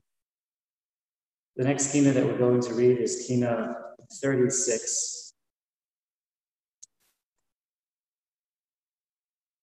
This is one of the most impactful and oft copied kina. A kina that longingly speaks of Yerushalayim and of Eretz Israel. This is a kina that was written by Rabbi Yehuda Halevi, the author of the Kuzari, great Torah scholar, great poet. And he's probably best known, in addition to his work in the Kuzari, best known for his undying love for Eretz Israel, for Israel. He's one of the greatest lovers of Zion, of Eretz Israel that we have in our history. His kinos, his poems are, are of a beautiful poetic quality in their word choice, the gorgeous pictures that he depicts, and the emotion that he invokes. And all that skill and talent that HaKadosh Baruch Hu gave him is directed towards the West. Libi Bamizrach is directed towards Eretz Israel. I had a conversation with my Rebbe, Rebbe Yitzchak Berkowitz, a couple of weeks ago, last week, and I mentioned that as we go into Tisha B'Av, there's a feeling in the air among some, some in our community, more in other communities, that in a certain sense we're tired of mourning, or at least being in a kind of a state of mourning. Experiencing all the distancing measures these past few months, many of the ways in which we mourn are kind of replicated by some of the distancing measures. We don't have simchas, we don't have gatherings the way we used to, we don't go to weddings, we don't go to concerts, there's no music, we don't go out to eat, you know, prohibition against wine and meat. And there's some similarities, although it's not nearly in the same stratosphere. Um, but there's this uh, kind of feeling in there that we've been doing this for a while. And coming Tisha B'Av, uh, it's hard. It's hard to, to, to dig deep. It's hard to mourn again in a different way, even though there is absolutely no comparison. I'm not saying there is. Just noting the attitude that some people um, undoubtedly possess. He mentioned that there are two types of kinos, generally speaking, very in very broad terms. There's the kinos of the Lazar most of them focusing on the terrible loss and tragedy and then the kinos of the Yehuda Halevi. And that's more focused on the notion of longing, of wanting for something other, wanting for something greater. That's also focused on Tisha B'Av.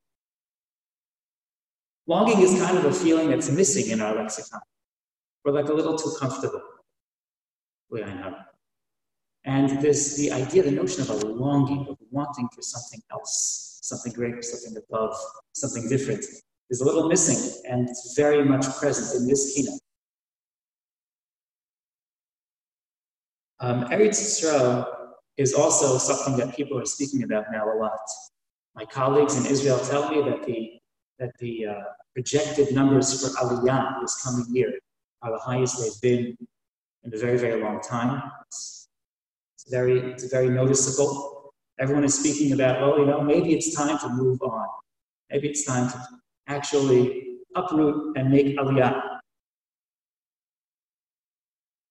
But the way that a lot of people are talking about it, and it's understandable, is that we want to make Aliyah, we want to go to Eretz Israel as an escape from America, as an escape from the situation that we're in. I'm not indicating that it is terrible, but there are those who perceive it as, as terrible and things are just turning downhill. Let's get out of here. And the feeling kind of feels like maybe the way people thought, uh, our ancestors thought in, in Eastern Europe. You know, things are going downhill. Let's let's get let's get out of here. Let's go to America. Let's go to America. There, there's hope. There's a chance for the future. There's a lot to be gained. And there's this feeling that let's go somewhere else. We're in America now. Time for the next chapter in history. Let's go to Israel.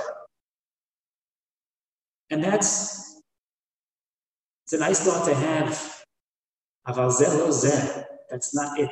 That's not what we're talking about when we talk about Israel. We're not talking about a solution for our problems. We're not talking about an escape from where we are. So where are we going to go? Let's go to a country that likes us. Let's go to Eretz Israel. Let's go to Israel. That's not what Israel is. And that's not what we should be longing for. It could be in practical terms. It makes sense, but that's not the longing that is expressed in the Skina, that is expressed in the Jewish soul. Now, it's also interesting, in addition to the notion of longing for Eretz Yisrael, and when we long for Eretz Yisrael, really we don't long to get on an El Al plane and land in Ben Gurion and get in an overcrowded taxi and drive to Yerushalayim or whatever, which I think we do long for. We really long for Eretz Yisrael the way it's supposed to be. Eretz Yisrael with the Shekhinah pulsating through the land in a way that we can actually perceive. That's the Eretz Yisrael that we long for. But in addition to that Eretz Yisrael, on a lower simmer, we also long for the physical land now, as it is now. It's one thing that's very interesting in this kina. Take out just one line. When Rabbi Yehuda Halevi longs for that land, Eretz Yisrael. Uh, uh, I don't know how to refer to this. I'll just read it to you. It's on page 328 in the ArtScroll, just one line. I'll read it and translate it he says in the middle, Yin'am l'nafshi haloch aron v'yachif. Alai charvo shemama asher haya devirav. The ArtScroll translates, My soul would be pleased walking unclothed and barefoot among the desolate ruins where Holy of Holies once stood. He expresses here and other places a longing to go now, heralding in what's going to be. And, you know, I think that that's something that we also can identify with and can, we can relate to. is the feeling of wanting to go now for the right reasons. Even though Eretz Yisrael is uh, incredibly imperfect, imperfect now, we long for its perfection. It's imperfect and lacking. The leadership is, is lacking. The, the political infighting is unbelievable. The recognition the lack of recognition of the inseparable union of Torah and the Jewish people is also lacking.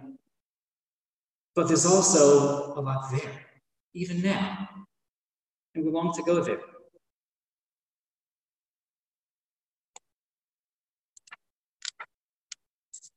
One of when we when we personally, this has a lot of personal relevance to myself, my family uh, we lived, we started our family, we started our life in Eretz Israel. Lived there for many years. When I told one of my good friends um, that I'm going to have the opportunity to come here to Atlanta, and it is indeed an opportunity. Um, and this is a friend that we, I spoke to heart to heart, and we talked about the possibility, you know, maybe it's time for you as well to take your kochas hanefesh, the skills and the experiences that you received here and go and try to help Jews in the diaspora. And he looked at me in horror, as if I just hit him with something. And he said, It's like you're asking me and telling me, you know, you have such wonderful skills. Why don't you go desecrate Shabbos, the Mechal Shabbos, in the, for the sake of the greater good? I understood where he was coming from. Even with Eretz, even, even with his imperfections, Eretz Yisrael, even now, is still Eretz Yisrael. And to him, to leave Eretz Yisrael was inconscionable. And for me, it was halfway there as well. And that's a feeling of longing that we should all be having as well. Even though we may be Asirayach, the first line here in the keynote, Sion halosi shali. Sion, will you not inquire? With Shlom Asirayach, about the welfare of your imprisoned. Those who seek your welfare, the remnant of your flocks. What's Asirayach, the fifth word here? Those who are imprisoned. Doesn't mean literally imprisoned. Yes, there were times that we couldn't get to Eretz Yisrael for the vast majority of our history. Now we can, or hopefully soon we can jump on a plane and go. But yet we're still Asirayach, we're still imprisoned and trapped. There's a reason we're here. There's a good reason that we're here. Some for beautiful community, some for parnasa, for livelihood. For many different reasons why we are here. But we should recognize that we are asirayach. We need to recognize that we are trapped. And somebody who's trapped, part of the definition, one of the representations of being trapped is wanting to get out, wanting to leave. But not wanting to leave to get out, wanting to leave to go to somewhere else, to go to the makom that HaKadosh Baruch Hu will be master of his Shekhinah, where his presence is felt in some degree now, will be, will be felt even more in the future. So, with that in mind, let's read these beautiful words of Rabbi Yehuda Halevi as he expressed his longing for Eretz Yisrael, and let us also conjure our own longing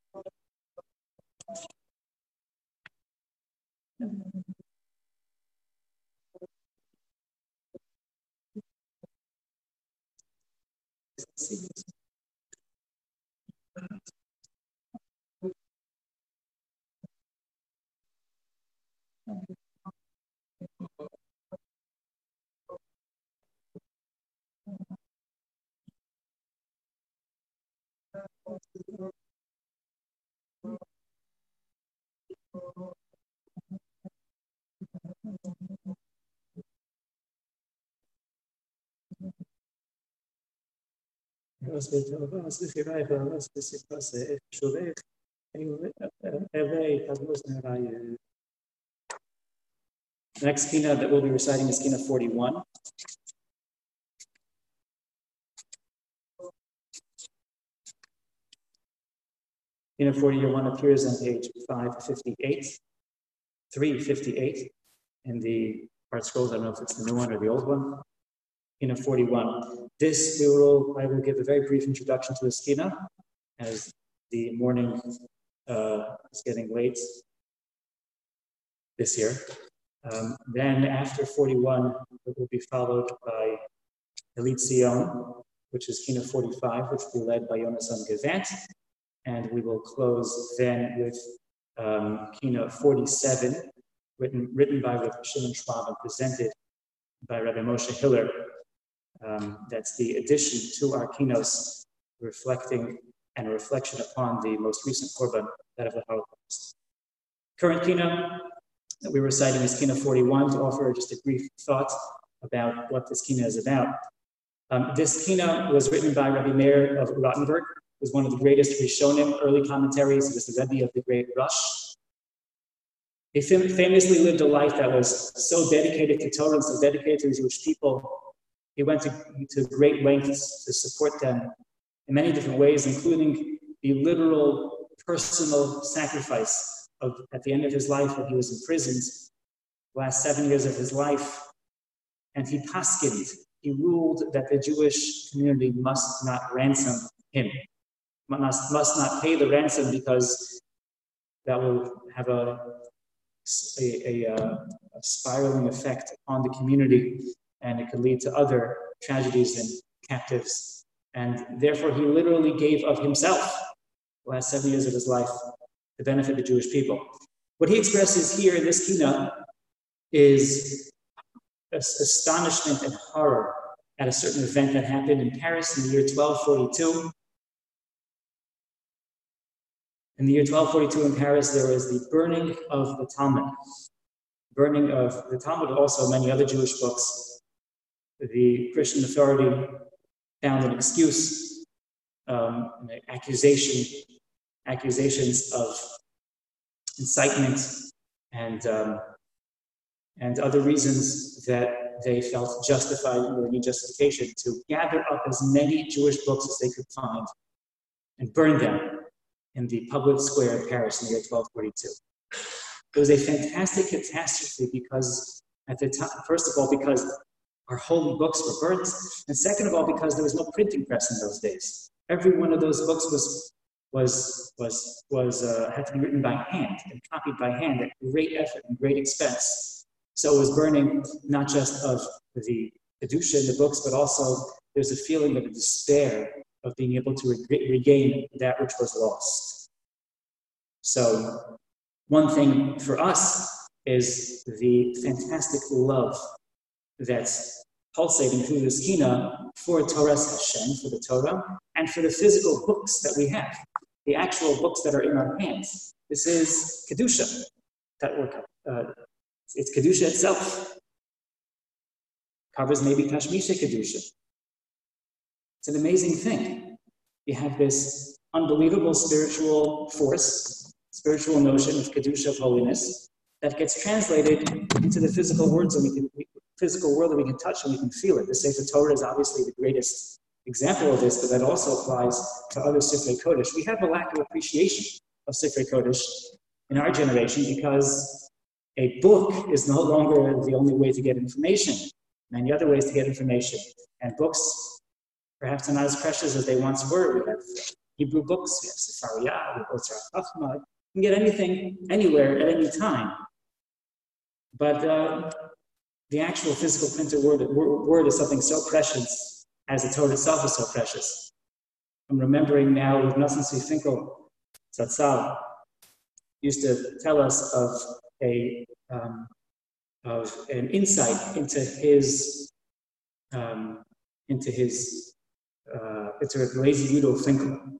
Eliezer Yudel Finkel was the Mirish Yeshiva who took in Tzvi Finkel. He was the uh, grandfather of Little Chaim Tzvi's Rebbitzin. And um, he was, he took in Rabbi Tzvi and really set him on his path towards greatness. And Rabbi told us several times that his insight into Rav Leizer Yudel's attachment to Torah came when he was uh, used to sleep on the couch in Rav Leizer Yudel's apartment.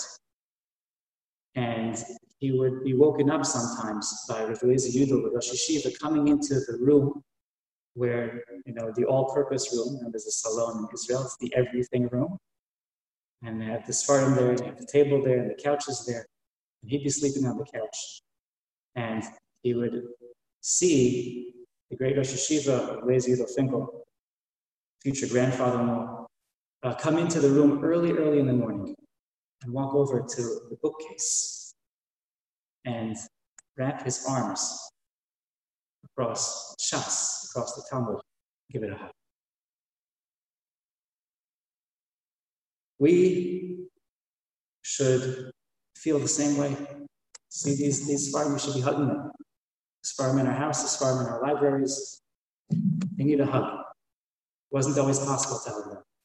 And that's what's expressed in this kingdom. Kina Mem Aleph, page 358. Shalus Rufa Ve'esh, Shlom bilayet. Mesavim Shechon Mefasas Gulaye, Ashraf Ma'af Eres Ha'am, Dengan terus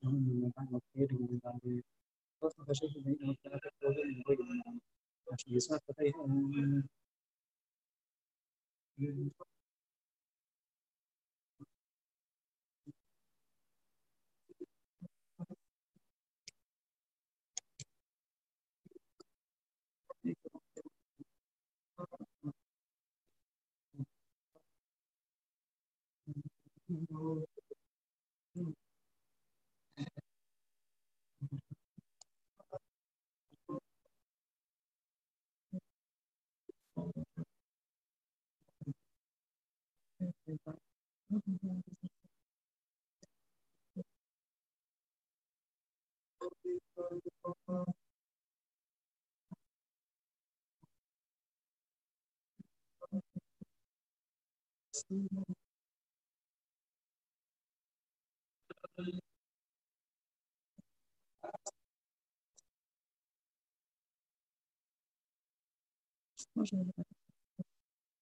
这块是一个，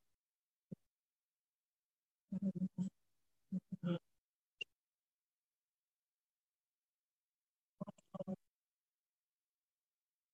嗯嗯嗯。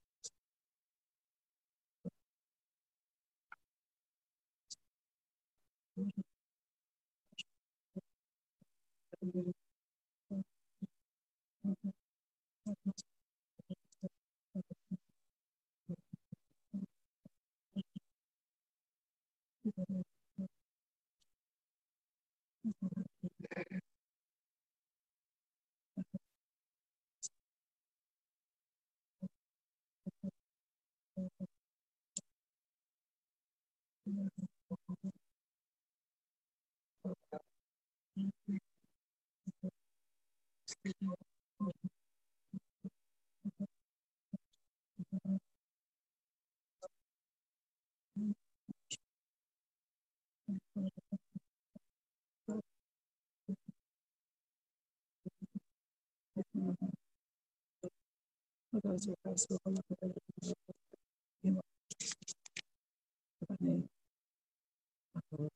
and start to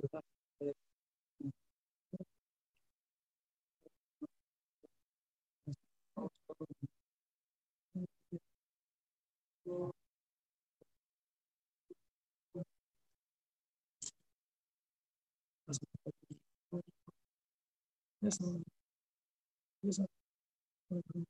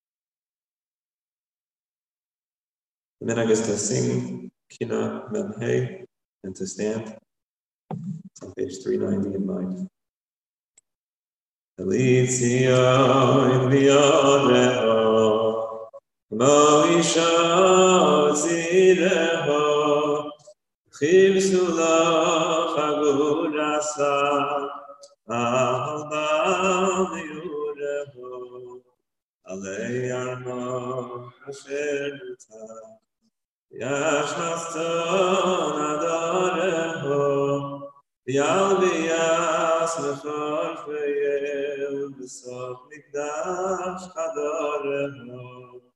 אז איי גאַלוס בישאר זיי אני מיישי זיי נאָר הו יאָ דאָמא מאַשע שוקן נאָ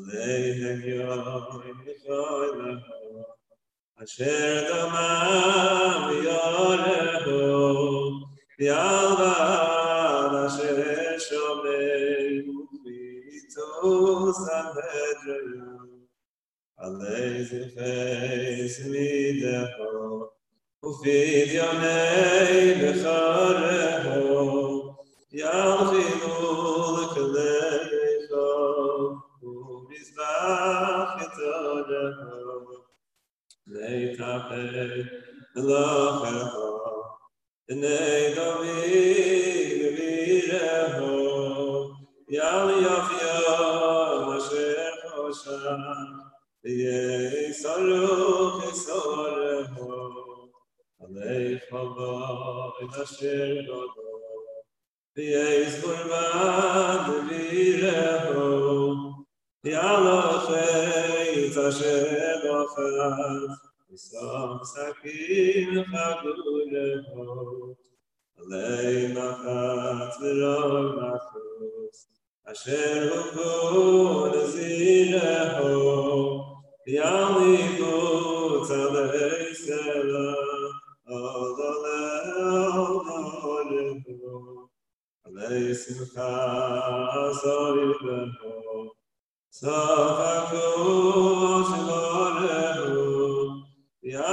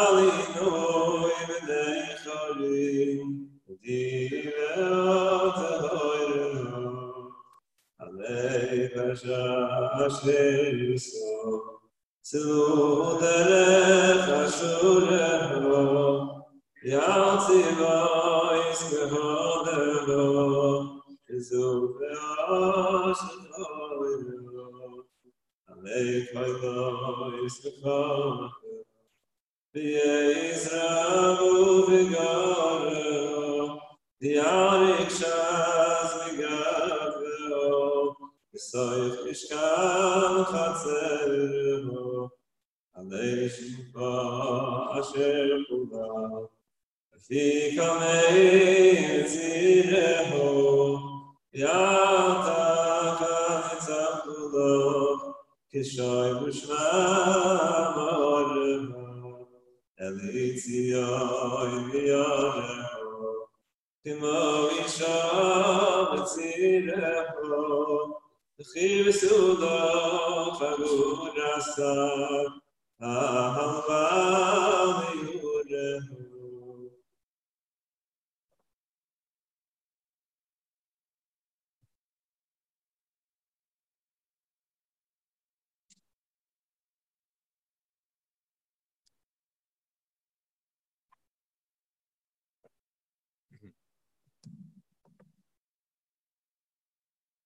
Kina Mem Zayin, which was written by Rav Schwab um, in memory of uh, Four B'nai Ropa.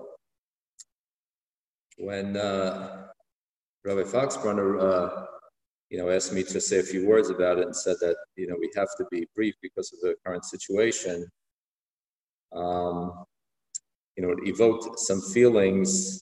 Um, you know, when we talk about come to think about for B'nai Ropa, uh, we could go on and on and on and on and on. And I was reminded of the Gemara that discusses um, a mayor coming into the beis medrash. Somebody was davening, and he was saying a lot of um, adjectives describing Hashem. We in Shemona just say, Hakel Hagadol Bahanoira. This uh, fellow was going on and on and on. So he asked him, you know, Siamta uh, Lashvache Demare, have you finished everything? Have you, have you said everything to totally encapsulate and depict HaKadosh Baruch Hu? Clearly not. Clearly, our describing the greatness of HaKadosh Baruch Hu, who is infinite, is beyond any human being's capability. So therefore, he told them, really, we can't say anything. We say three things that the prophet said, those words, so that's what we say, but we don't try to say anymore because we can never do it justice. It's, it's blasphemous. And in a certain extent, uh, uh, aspect, when I think about you know discussing Churban Europa, it's the same kind of a thing. I think it's it's important and incumbent upon us to first realize we have no concept of what was destroyed. And not only do we not have a concept of what was destroyed, we don't even have a concept of the fact that we don't have a concept. We don't even realize what we don't realize. And this is a lot of different aspects to it. You know, when they had the Eichmann trial in, uh, in Yerushalayim, so one of the things that the prosecute, uh, prosecutors wanted to do was to give a sense of what it was that Eichmann had destroyed. So they brought in a professor from Columbia University by the name of Salo Wittmayer Baron. He had written a 15 volume work, The Social and Religious History of the Jews, just for him to describe a little bit what Jewish communities were like, what the um, chesed organizations were like, what the gemachs were like, what the soup kitchens were like, what the Chevra Mishnayos were like, all these type of things, just to give a little bit of, a, of an understanding what it was that the Germans had destroyed. They called him in for a while and he gave a, a brief testimony, 15 volumes. We don't even have a concept of that. Of all the things that Jewish communities had developed over centuries and centuries, Baruch Hashem in the United States and Israel, we, there's also a tremendous amount of social institutions and chesed organizations, etc. But we are still in our, maybe our adolescence compared to the development of what had happened here. These are things that we don't have a concept of. Needless to say, we have no concept of what it was that people went through. We should never know of such things, but we need to, to be aware of, of, of a little bit people with, with the deprivation in the ghettos, the starvation, the humiliation, the fear, lack of basic necessity of so many people living together without proper sanitary conditions, without uh, you know plumbing situations, and so on. When people were were shoved into uh, so many people into apartments and so on, these are things we have no concept of. So that's just, I think, something that's important for us to all realize that when we sit and we and we and we reflect upon what was lost, we need to realize we have no concept of what was lost, and we can never have a concept. We never should have a concept of what was lost but we should be aware of that and look at them from that kind of a, perspective. That's number one. Um, number two, we need to realize that, uh, you know, where Shab here speaks about Sari Messiah, you know, a lot of times we think about the Holocaust and, and we've heard, you know, all the uh, very inspiring stories of, of the great Doilim, of Wasserman, Yasetzna, etc., etc. But sometimes what's overlooked was the, the, the simple Jews, Mamish, the, the simple Jews of who they were. These are people that we never met, people that we never had a chance to get to know, to be influenced by, to be inspired by. There's a sefer called uh, and Shuvas Menashaya, responsive from the Holocaust, that was written by Rabbi Ephraim Oshry. He was a rabbi in Europe, and um, during the war, the Germans uh, put him um, in the ghetto, and they, the Germans were collecting a lot of Jewish books from all the libraries and what they medrash because they wanted eventually to have a museum to show that the, the lost culture of uh, you know of, of, uh, of, the Jews once uh, the Chas would have been successful and so on. And he was put uh, in charge of cata- cata- cataloging um, those books. So he had access to Sforim, and people found out about this in different uh, ghettos when they had different uh, questions in halacha. So he would get a lot of uh, questions because a lot of rabbanim who were in camps or ghettos didn't have access to anything. They didn't have access to Sforim, and they uh, were hesitant to answer such difficult questions that were being posed to them. But he had access to something, so he collected the things that he uh, that he was asked, and he put out a sefer after the war. It's called Responsa in English. They translate it called Responsa from the Holocaust. So in one in one of the shilas that he has um, came from a, a yid from Poland who was uh, in one of the ghettos, and he was assigned to some sort of a labor detail, whatever. And apparently, he did something not to the liking of his uh, German uh, taskmaster, and he took his trudgeon and he you know, pulverized him and beat him to, to a pulp and literally knocked out every tooth in his mouth. Knocked out every tooth in his mouth. So, you know, he recuperated to whatever level that he was able to continue working and whatever. And uh, a short while later, it was coming up to Pesach. So this Yid wrote a question to Rav Oshry and he wanted to know that somehow in the ghetto they were going to be able to get a hold of a little bit of matzah. But uh, he didn't have any teeth. So, so he couldn't, he couldn't chew the matzah. So what he thought of, someone mentioned to him that if he would soak it in water and make it very soft, so he could just perhaps chew it with his gums a little bit, and then he could be able to swallow it, swallow kazayas. So his question to Rav Oshry was, he came from a Hasidic home. And of course, they didn't eat the brachs. So his shaila was, what should he do? You know, to take the matzah and to soak it in water would be a violation of, uh, of, of the brachs that he, you know, he knew from his father's house. Never, you know, never let the water touch any matzah. So he didn't know what to do. So he, he sent the shaila to Rav Oshry. And of course, he told him that, uh, you know, under the circumstances, he definitely should do it. Eating matzah, of course, is a, is a mitzvah from the Torah. Uh, and, you know, that, that's, the, that's the basically the extent of the tshuva. But what I think it's worthwhile for us to uh, just to look at, you know, who, who was this he? Who, who was this he? It seems to me that he wasn't, you know, from the big Gedolim and the Gainim because we all know Gebrachs is not a halacha. It's a minhag that started a couple hundred years ago in certain communities in Europe. Sephardim, they don't know what Gebrachs is. And most Ashkenazim don't know what Gebrachs is. It's a minhag. Hagim are important. But Minhagim clearly never stand in the way of a mitzvah deraisa. So the, the question to begin with is, is not really a question. If anyone has a solid basis or even a little basis of learning halacha, you realize it, it's not a question. So apparently, this Yid perhaps was not that steeped in learning. You know, grew up in a house, whatever it was, and had to start working as a teen, whatever it was. But yet, despite that, him not being like you know, you know, one of the Ga'ine Hadar, but yet take a look at, at where he was holding.